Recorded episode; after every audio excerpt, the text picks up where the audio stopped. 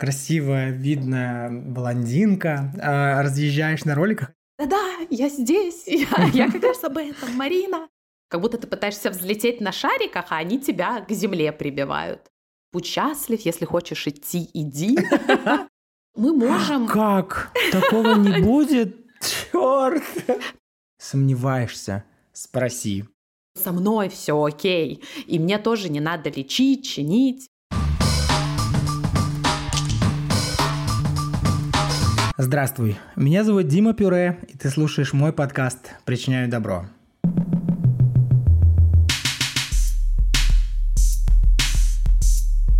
Внимание! Если тебе еще сегодня не исполнилось 18 лет, я прошу тебя выключить свой девайс, отойти, подождать, когда тебе исполнится 18, и обязательно возвращаться, послушать и узнать, что же интересного у нас сегодня происходило.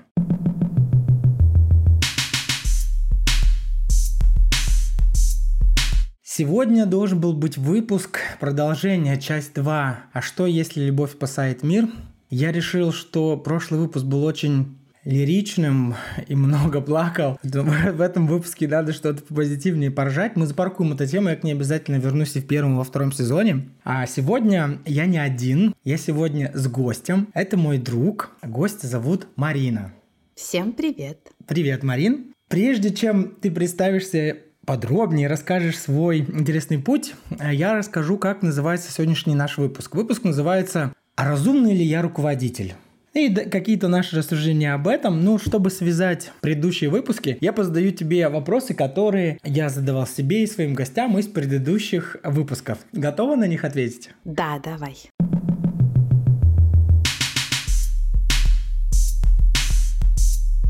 Марина, как быть, если я дурачок? Ну, кайфовать.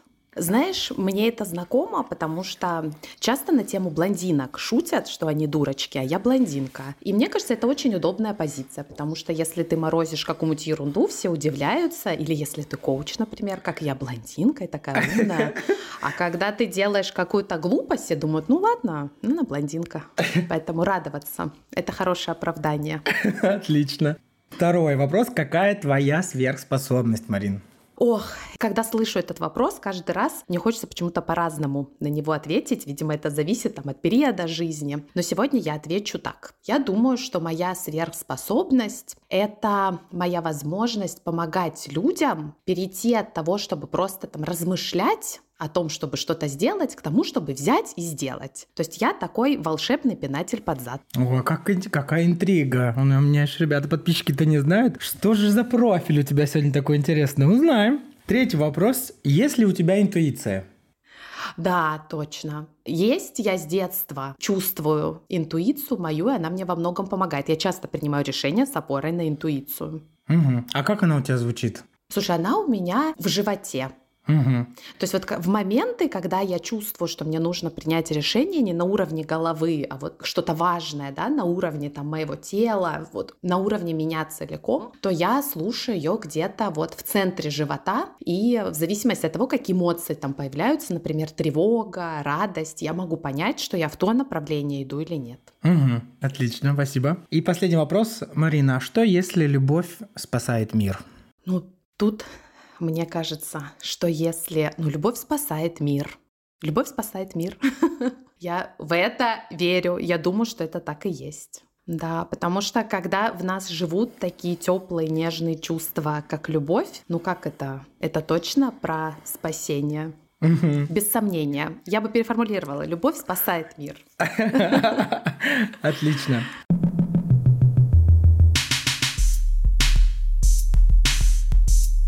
А, уважаемые мои подписчики, в гостях сегодня у меня мой друг, друг настолько трепетно важный для меня, друг когда я нахожусь рядом с которым или в гостях у которого с ее мужем я нахожусь, я забываю о существовании сотового телефона, и мне больше не нужно проверять никакие соцсети. Мне хочется просто вот насытиться этой беседой, нахождением рядом, разговором, просто помолчать рядом приятно. Это друг, с которым я расту, а друзья, с которыми я рядом расту. Этого друга зовут Марина Дельмот. Марина, я рад, что ты гость моего подкаста. Трепетно рад. Мы с тобой знакомы уже 11 лет. Но об этом чуть попозже. Расскажи, пожалуйста, о себе, свой карьерный путь и чем ты занимаешься сейчас. И интересно то, что ты сказала, расскажи свой карьерный путь, потому что я точно человек, который себя как-то идентифицирует через профессию. И всегда, когда я начинаю себе рассказывать, мне сразу хочется сказать, там, я Марина, я коуч. А потом я думаю, что, ну, я еще кроме этого, да, жена, дочь, там, тетя, сестра, но нет, почему-то вот это всегда выходит на первый план. Поэтому точно мой рассказ будет через призму карьеры. Ну, я родилась в Новосибирске, мой папа военный, мама медсестра, и мы за то, что папа военный, много путешествовали путешествовали, а, и вот так оказались в Новосибирске. И потом родителям захотелось после Сибири куда-нибудь на юга, и мы переехали в Краснодар, где, собственно, я и выросла. Выучилась в университете на социолога. Это было единственное, куда меня взяли по тому проходному баллу, который я набрала на ЕГЭ. И, собственно, я подумала, ну почему нет, хорошая гуманитарная профессия. Вот. И после этого я начала думать, чем я хочу в жизни заниматься. Мне всегда как-то вот в сторону людей, коммуникации, ну, то есть такой гуманитарий тяготила, и вот в результате я оказалась в Ашане, вот на позиции менеджера отдела персонала, специалиста отдела персонала, вот и мне тогда доверили самую важную часть в гипермаркете, то есть это вот был большой гипермаркет Ашан, это выдачу униформы. В основном униформу выдавали людям, которые работали в производственных цехах, то есть это там повара, рыбники, и ты не представляешь, я так тогда радовалась, что у меня это, а у меня был шкаф, где все лежало чисто, и мешок для для грязных вещей, они мне все это сдавали, а мои коллеги смотрели на меня как на дуру и думали, полоумная, что вонь там была неимоверно от этих рыбников. Ну вот. О, я, а, я такой часть истории не слышал, да. Ага. И вот потом я там постепенно выросла, стала там старшим специалистом отдела персонала. И потом перешла в сектор касс. И, может быть, если вы тот человек, у кого в городе есть Ашан, вы помните таких девчонок, которые катались на роликах, да, по, по вот этим гипермаркетам. И вообще там огромная такая линия кассы. Вот я была менеджером, у меня было 40 хозяек в касс подчинении. И это был такой мой первый опыт менеджмента. Это вот так они ласково назывались хозяйкой работниками касс, а не кассирами. Это тоже мне очень нравилось там строить карьеру. Вот, и потом у меня случился карьерный роман. А, у меня случился роман, э, как это называется? На, я не Какой? знаю, как на, на работе. А как, на, как ты бы это сказала на французском? Боже мой, я не знаю, как это говорится на французском, да. Но у меня случился Служебный роман. Трудовой роман. Служебный, служебный роман. роман, да. А, да, и в связи с этим я решила, что нужно поменять место работы, чтобы не создавать там какие-то конфликты интересов. И, и тогда я оказалась в компании H&M, где, собственно, вот мы с тобой и познакомились. Да, наши пути пересеклись. Я строила свою карьеру в H&M ну, около 10 лет. Там тоже я начинала как менеджер, потом стала директором магазина, и вот потом увлеклась коучингом, маркетингом, работая директором магазина, потому что у меня были большие команды, я думала, как я могу быть лучшим руководителем для моих команд, чтобы мои магазины были самыми крутыми и показывали самые лучшие результаты, потому что я амбициозная, вот. И вот так вот в моей жизни появился коучинг, и постепенно, шаг за шагом, я начала его практиковать, и благодаря этому навыку я смогла перейти в отдел персонала в H&M и продолжила свое развитие в центральном офисе в персонале. И потом в какой-то момент подумала, что мне хочется сделать какой-то новый виток карьеры. Я ушла на фриланс, в свободное плавание. И вот сейчас два года я работаю как коуч на рынке. Угу, отлично, спасибо. Про хозяйку кассы, это я очень мило люблю эту часть истории. И мое воображение очень ярко, я могу себе представить, как ты такая очень красивая, видная блондинка, а, разъезжаешь на роликах. А ты ездила, правда, на роликах? Нет, Нет. я была менеджером а, девочек, менеджер. которые Блин, ездят. Черт. Потому что менеджер это же серьезный человек. Он выходит статусно. Представляешь себе, когда к тебе приезжает менеджер на роликах. Отлично.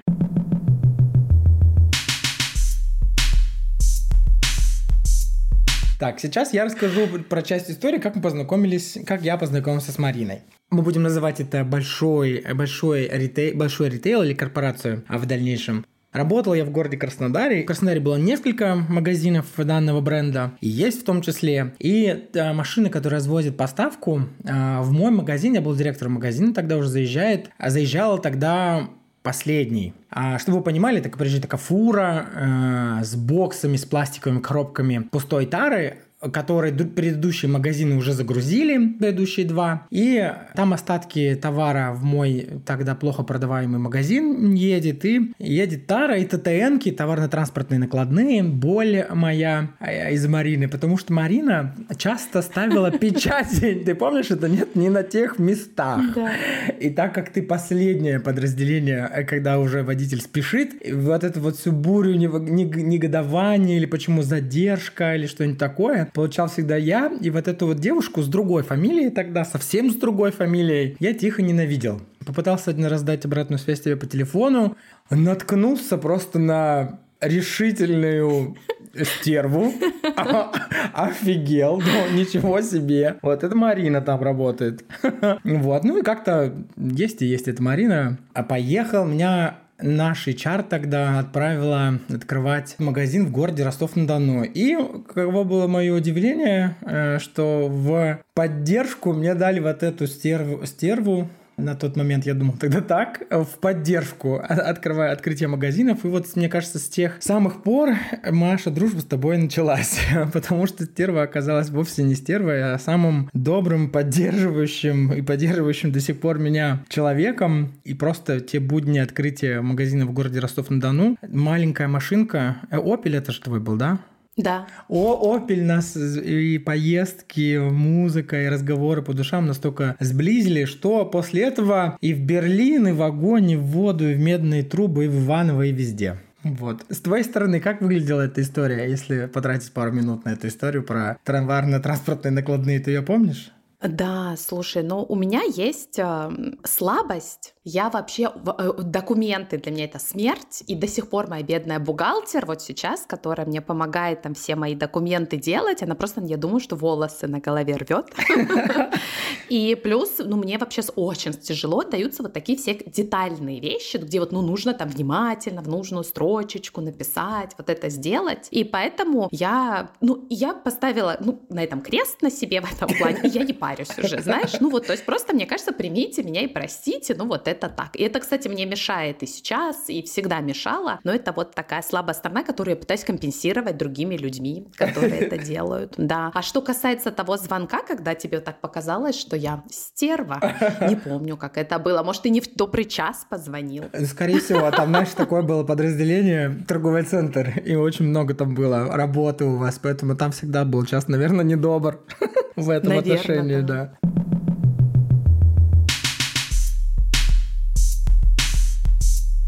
Хочу еще спросить у тебя, почему коучинг? Ну вот помимо этого, такого реального ответа, который ты уже, собственно, произнесла вслух, что когда ты была директором крупного там, или больших команд, как ты пришла к этому вообще? Как попала туда? И вообще, что такое коучинг? Мои подписчики неискушенные. Ну, как я туда попала, сейчас расскажу всю правду, которую я нигде не рассказываю. О, вот это контент. Давай. Да.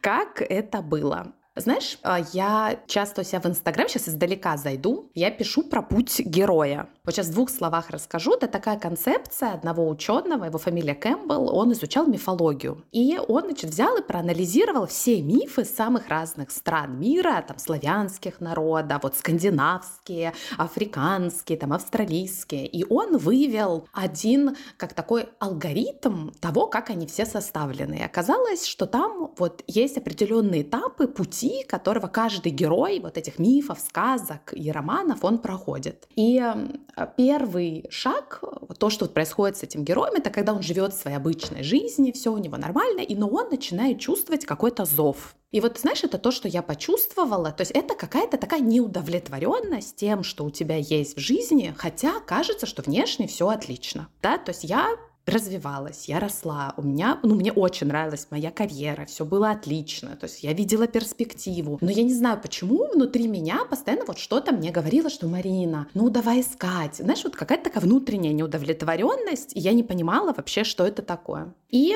я помню, вот когда случился такой переломный момент, мы были в отпуске с Паскалем, и это было на Гуа, и мы лежали на пляже, И я очень люблю там, когда я лежу на пляже читать, и мне попалась книга. Я, кстати, не могу даже вспомнить, что это за книга, ее найти. Вот, и там были вот, ну, там разные такие вот, как про саморазвитие, там, раскрой себя, вот, про эту всю историю. Вот, и я ее читала, и я помню, что она как-то расшевелила во мне что-то, вот этот зов, он прям стал греметь, что ну нет, надо что-то думать, что ты хочешь, что я хочу, что дальше. Вот, и я начала там рисовать мозгу картинки, к чему я бы хотела вообще прийти, и у меня, знаешь, вот что-то такое рисовалось, там очень масштабное, глобальное, что я, и мне почему-то казалось, что я как будто, ну, там, собственник какой-то компании, то есть это было про предпринимательство. И я помню, что прям в этом был такой сумасшедший сумасшедшие импульсы. Я под... И этот зов, он такой, как будто, знаешь, что-то там дзынькнуло. И он такой, да-да, я здесь, я, я как раз об этом, Марина, посмотри на меня. И я подумала, ничего себе. Вот.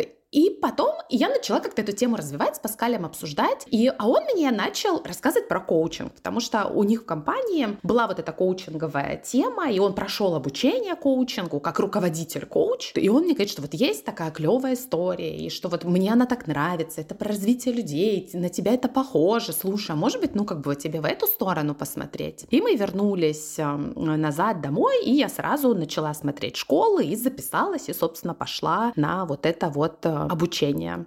Какое знаковое тогда у вас было путешествие. У меня даже до сих пор майка есть со слоном с того путешествия. Да. В подарок, который ты привезла.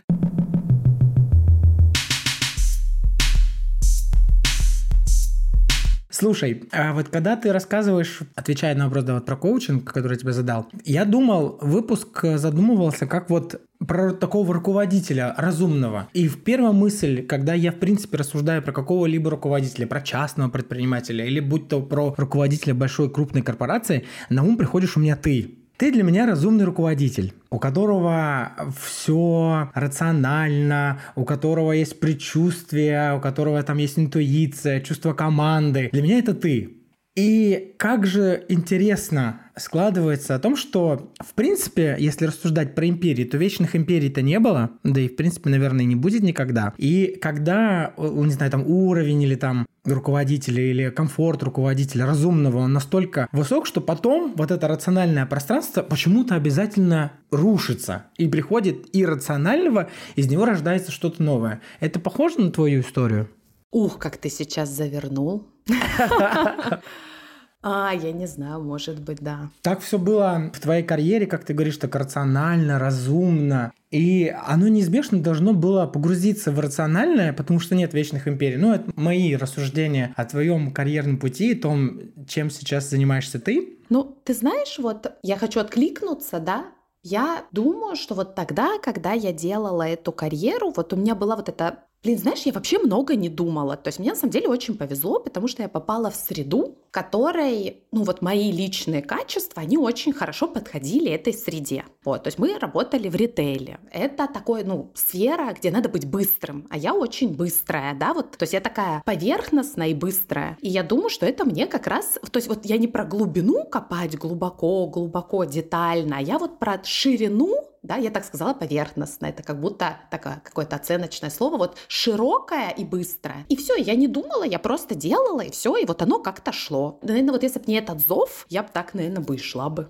Ну вот по этому пути и, не, и ну вот откуда он это вот хороший вопрос. А еще я не ответила на вопрос что такое коучинг ты спросил для неискушенных подписчиков да. да спасибо что вернула туда на сага давай да давай расскажу чуть-чуть про коучинг. По сути коучинг это метод да, развития людей, которые можно там поставить в один ряд с обучением, менторством, консалтингом, там, психотерапией где-то. То есть от вот разных всех этих подходов что-то в нем есть. То есть когда клиент встречается с коучем с определенной регулярностью на коуч-сессиях для того, чтобы достичь какой-то цели. Да, то есть проработать то, что мешает человеку получить тот желаемый результат жизни, который он хочет получить. Вот и тут важный момент это то, что часто люди приходят приходят в коучинг именно тогда, когда они не могут получить новый результат, используя те же стратегии привычные, которые они как бы обычно используют в жизни. То есть вот они пытаются, вроде делают все как обычно, да, или оно не идет, или вот не делается, не получается, вот ты как будто застрял. Мне кажется, это слово застрял хорошее такое для коучинга. Вот коучинг помогает как раз из этого выйти. Вот. И это вот методология, которая помогает человеку раскрутить вот этот клубочек, а почему я застрял, это про что, и найти новый путь. Угу. Это как раз вот про Ивана Дурачка, который идет туда и не знает куда. Но вот когда клубочка нету, или не видно, что нужно клубочек в какую сторону распутывать, как раз есть коуч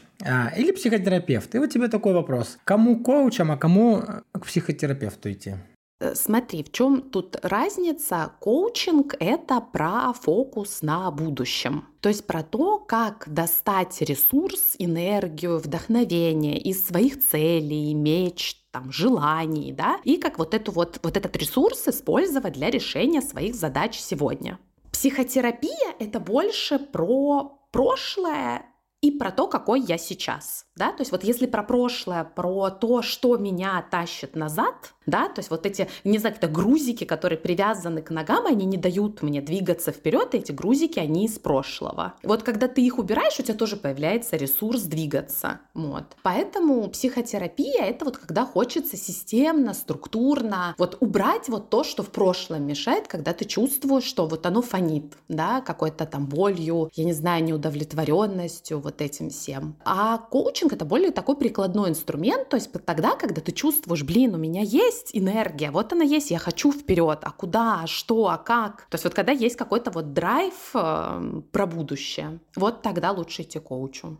Ну, вообще, я всех своих клиентов отправляю к психотерапию, потому что мне кажется, что, ну, правда, у нас у всех есть вот эти вот грузики, которые тянут вниз. Если ты хочешь оторваться и взлететь на вот этих шариках своей мечты, знаешь, у меня такая картинка, вот, как будто ты пытаешься взлететь на шариках, а они тебя к земле прибивают. Вот, то нужно вот тут найти баланс, да, и я всех отправляю. А у тебя есть коуч? Да, я периодически с коучами работаю сама. Конечно, я, у меня много было разных коучей, я стараюсь перебирать, ну там, чтобы, то что каждый человек, он привносит что-то свое. Я вот тут не про регулярность, а про такие подразные задачи я ищу себе разных людей. И, наверное, вот в этом причина как раз того, что у меня сейчас есть проект, я делаю тоже э, как коучинговое агентство, вот, и нас там уже команда, 40 коучей. Вот это вот была одна из причин, почему я вообще начала это делать, потому что я распсиховалась, потому что не могла сама себе найти коуча. Их миллион, все пишут одно и то же, что там будь счастлив, если хочешь идти, иди.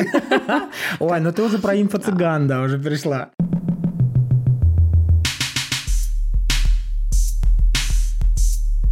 Расскажи поподробнее, как называется проект, чем вы занимаетесь. Проект называется Мост Коуч, и это такая платформа, где вы оставляете заявку, и мы подбираем вам коуч. То есть мы с вами созваниваемся, спрашиваем, что, что вам хочется, вы рассказываете, и мы помогаем определиться, это к психотерапевту или коучу. Э, если это коучинговый запрос, то мы подбираем коуча, вот именно точно, который вам подойдет, потому что мы всех круто знаем, и как бы, ну, это прям наша команда, все эти люди. Если это психотерапия, то у нас команде есть несколько психотерапевтов, если мы понимаем, что их метод подойдет, то мы к ним их предлагаем познакомиться с ними. Если нет, тогда рассказываем, кого поискать на рынке. Клево. Ребята, если кого-то заинтересовало, в описании к этому выпуску я оставлю все контакты, как пользоваться данной платформой. Я думаю, что это супер интересно. Возможно, я рискну сравнить, но сейчас просто мир такой, Марина меня поправит. Это как похоже на приложение Pure или для знакомства.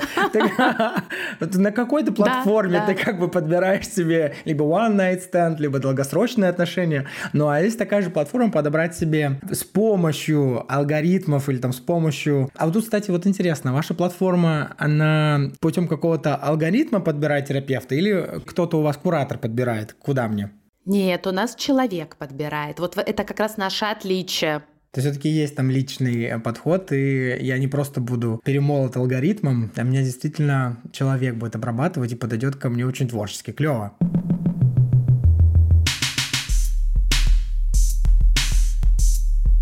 Почему вообще сейчас об этом во всем разговариваем? Когда мы с Мариной вместе работали, а, ну, можно сказать, что функционально я тоже работал в HR-отделе, но с другой стороны HR-отдела мы ездили в командировку на «Ласточке» в город Иваново. Это было, я думаю, года четыре назад может быть, три. Я тогда уже жил в Москве, мы с Женей жили в Москве, и у нас с тобой была импровизированная сессия, э, скажем так, про ценности. Или расскажи, что мы-то делали. Ты помнишь вообще эту историю? Вот у меня э, результат этой истории э, лежит перед глазами. А вообще мы сейчас участвуем с тобой в результате этой истории. И я сейчас об этом расскажу. Что мы делали за упражнение? Да, я помню хорошо, потому что ты тогда так отреагировал живо на это. У меня прям этот память, этот эпизод Ой, у меня мурашки стоит, по коже как это было. Да. И мы делали это упражнение на определение жизненной миссии. Угу. То есть, а зачем я? Для чего я работаю? Угу. Вот это мое зачем. Мое зачем. Угу. Я сейчас его зачитаю. Э, мое зачем. Благодаря моему терпению, смелости, открытости к изменениям и авантюризму помогать людям быть более толерантными друг к другу, не проявлять агрессию. Буду способствовать тому, чтобы не было насилия и у людей были равные возможности хотя бы вокруг меня. И это так четко, Марина, похоже на то, чем я сейчас занимаюсь. Вот этот мой проект хобби, подкаст «Причиняю добро». И вот то зерно было посажено, и я думаю, откуда у меня эта идея? И я ни, ни разу не делился этим с тобой. Я сохранил этот листок, и Тогда у меня, конечно, не было понимания, как это, почему, как это выльется, как, как это пощупать, что это будет. Но вот этот внутренний зов, как ты говоришь, звенел очень громко потом у меня. У меня было много различных событий, которые его заглушали, но я никогда не забывал о той сессии, которую в Иваново, ну уже не в Иваново, по дороге из Иванова на кресле э, в «Ласточке» мы сделали.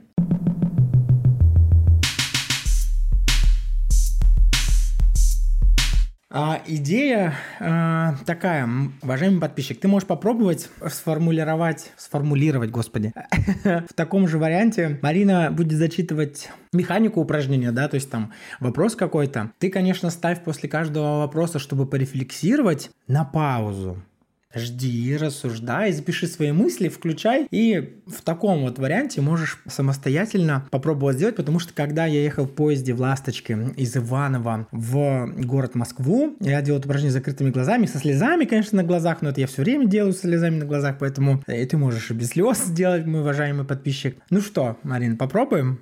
Давай. Первое, что нужно сделать, это записать два своих уникальных качества. Это вот то, что похоже на Димин вопрос, а в чем моя суперсила? Да, то есть то, что вам кажется вот именно ваше, такое очень уникальное. Угу. Ставь на паузу, записывай. Дальше. Дальше второй пункт – это запишите один или два способа, которыми вы, общаясь с другими людьми, любите эти качества проявлять. То есть, например, если вы напишете, что вы, например, очень терпеливый человек, тогда как другие люди видят, что вы терпеливый? Да, например, то, что вы уважительно относитесь к людям, с терпением. Запишите вот эти способы. У меня так и было. Первое я записал э, смирение и терпение, два качества. А и как проявлять, это вот толерантность друг к другу в беседе, на улице, на работе. Как пример.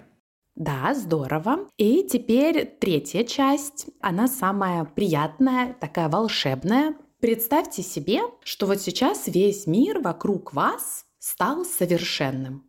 Он идеальный для вас. На что он похож? Как люди в этом мире взаимодействуют друг с другом, какие ощущения витают вокруг. И запишите ваш ответ э, как формулировку в настоящем времени, вот которая описывает этот мир так, как вы его видите и чувствуете. И когда вы будете писать, помните, что вот быть в этом идеальном мире это очень приятно. Угу. Я тогда записал, что в мире нет насилия и есть равные возможности у каждого человека, они просто равные. Да, и четвертый пункт — это объединить три предыдущих пункта, то, что вы писали, в одну общую формулировку, да, которая будет выглядеть так, что вы благодаря своим вот этим личным качествам делаете вот те два способа, которыми вы их проявляете, и благодаря этому делаете мир вот таким, как он для вас выглядит, когда он совершенный. И у вас получится вот эта формулировка такой жизненной цели, это упражнение, оно очень связано с... Это то, как я являюсь адептом счастья в деятельности. Вот я постоянно об этом говорю везде. Мне кажется, это очень важно. То, чтобы когда ты чем-то занимаешься профессионально, это было про удовольствие, про радость и про счастье. Но вот чтобы вот это радость и счастье найти, то, что вы делаете, должно вам лично откликаться и быть про вас. Понятно, что мы не можем попробовать все профессии, которые на свете существуют, да, поэтому лучше отталкиваться, когда ты ищешь вот в то самое свое дело, не от того, что вовне, а отталкиваться от того, что у тебя внутри. И вот когда ты имеешь вот такую формулировку, то ты понимаешь, что по сути ты можешь реализовывать вот эту жизненную цель очень в разных обстоятельствах, в разных контекстах, занимаясь совсем разными делами, да, но держа фокус вот действительно на том, что для тебя важно важно. И это помогает наполнить смыслом ну, в те вещи, которые вы делаете. А когда случается вот такой матч, да, такое соединение, вот как то, что случилось у Димы, когда ты понимаешь, что вот я попробовал что-то, да, например, как вот эта история с подкастом. И вот это вообще про то. То есть если остальное, оно все на 20%, на 10% про это, а это на 80%, на 100%. И вот тогда ты понимаешь, что, блин, это надолго. То есть я готов долго этим заниматься. Это вот что-то прям совсем про меня. И тут вот тоже может быть интересно подсветить вопрос по поводу призвания, да, потому что мне кажется, это как-то вот перекликается с вот этим словом призвание. Я глубоко убеждена, вот особенно сейчас, после того, как я два года работаю индивидуально с людьми, столько видела разных историй я уверена в том, что призвания его нет одного и на всю жизнь. То есть нет вот чего-то такого, что написано в книге судеб, что ты нашел как бы случайно, и вот все начало получаться, все идеально, ты стал богатым, знаменитым и счастливым. Что мы можем... Как? Такого не будет? Черт! Такого не будет. Не будет.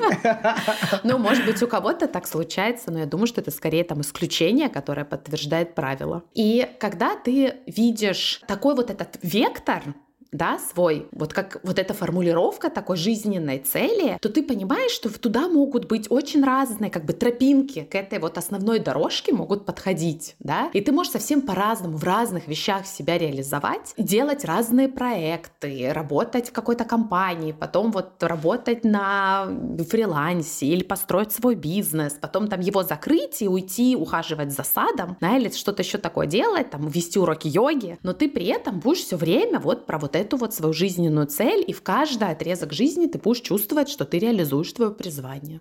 Поэтому, мне кажется, это такое очень глубокое упражнение, классное. Да.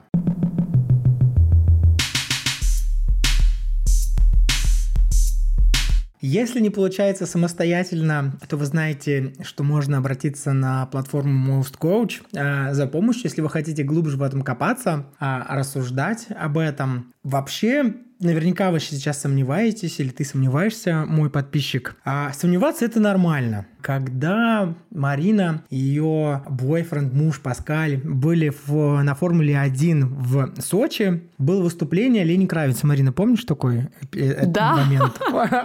Сейчас интересно, как это будет связано? Да, сейчас расскажу. В общем, иногда очень очевидные вещи все равно у нас вызывают сомнения. Вот максимально очевидная вещь. Например, Арин с Паскали мы с нашей подругой Астой пришли на концерт, э, посвященный окончанию или началу, началу гонки это, да, было, или окончанию э, Формулы-1? Нет, окончание. Угу. Окончание. И было анонсировано, что будет выступать Ленин Кравец. А расскажи давай ты тогда, продолжи эту историю, я потом э, расскажу, как это связать. Ну вот, вы пришли. Да, мы пришли, было известно, что будет концерт, и они так неудачно сделали, потому что между окончанием гонки и началом концерта было, по-моему, два часа. И там, по сути, вот ну на этой трассе ничего такого не было, но особо чем ты там можешь заняться. Я не помню, мы там что-то посидели на лужайке, там что-то такое, просто поболтали. И потом, когда начался концерт, нас было там, может быть, я не знаю, человек 50. И это было так круто, потому что вышел Лени Кравец со своей командой. Это вообще какая-то была неземной звук, и практически не было людей. И у меня было такое ощущение, что он как будто пел только для нас. Это было вообще какая-то космос. Так вот, там в начале, когда он вышел, люди э, обомлели или не ожидали. И нашелся чувак один, который э, в начале выступления Лени Кравец вышел, сказал «This is Лени Кравец!» Тишина и голос подвыпившего участника, не участника, зрителя «Are you sure?» Да, да, да. И после этого уже пошел концерт, что да, он вообще, в принципе, щур, что он Лени Кравец. Так вот, если сомневаешься, спроси. Это один из моих девизов теперь.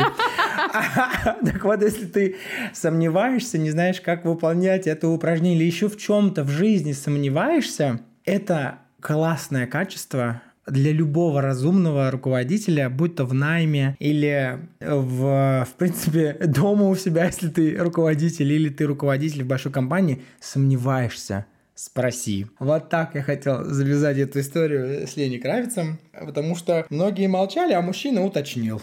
Мы все были не уверены, что это он, потому что это было просто невозможно. Такого уровня артист при такой аудитории, ну это я не знаю, магия.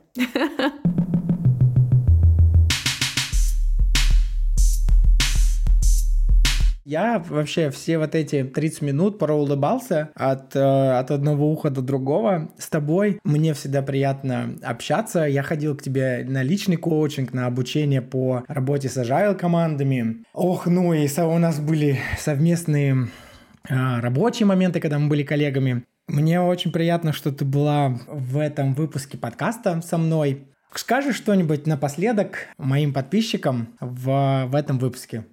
Ух, знаешь, что мне... Вот ты когда сначала мне задал эту тему, да, о разумном руководителе, я подумала, что, наверное, вот для меня ключевое в этом, я, наверное, этим хочу запомнить и закончить, и это тоже очень про коучинг, потому что это прям ключевой принцип коучинга, то, что со всеми все окей. И вот я думаю, что когда ты хочешь развиваться как там управленец, или ты сам себе руководитель, как я сейчас, и ты относишься к другим людям с позиции, что с ними все нормально, их не нужно лечить, чинить, как-то что-то в них менять, ну то есть они, они окей. И ты точно так же, это, наверное, еще более сложно, относишься к себе, что со мной все окей, и мне тоже не надо лечить, чинить, вот я, у меня есть все для того, чтобы достигать там тех целей, результатов, которые я хочу, то тогда, мне кажется, ты становишься разумным руководителем, потому что ты отрезаешь какой-то просто кусок ненужных там сомнений, размышлений, каких-то действий, конфликтов, я не знаю, сложностей в коммуникации, и ты просто вот, ты окей, и со всеми вокруг тоже все окей.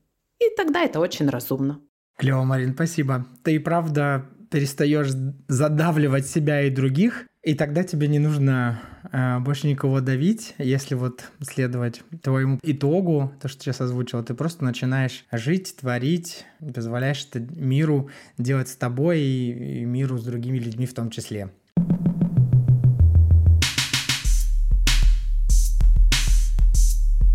Это был подкаст «Причиняю добро». Пожалуйста, подписывайся на мой подкаст, чтобы узнать, какие будут следующие а, выпуски. В следующем выпуске гостем моего выпуска будет а, мой будущий муж. Мы все еще не расписаны.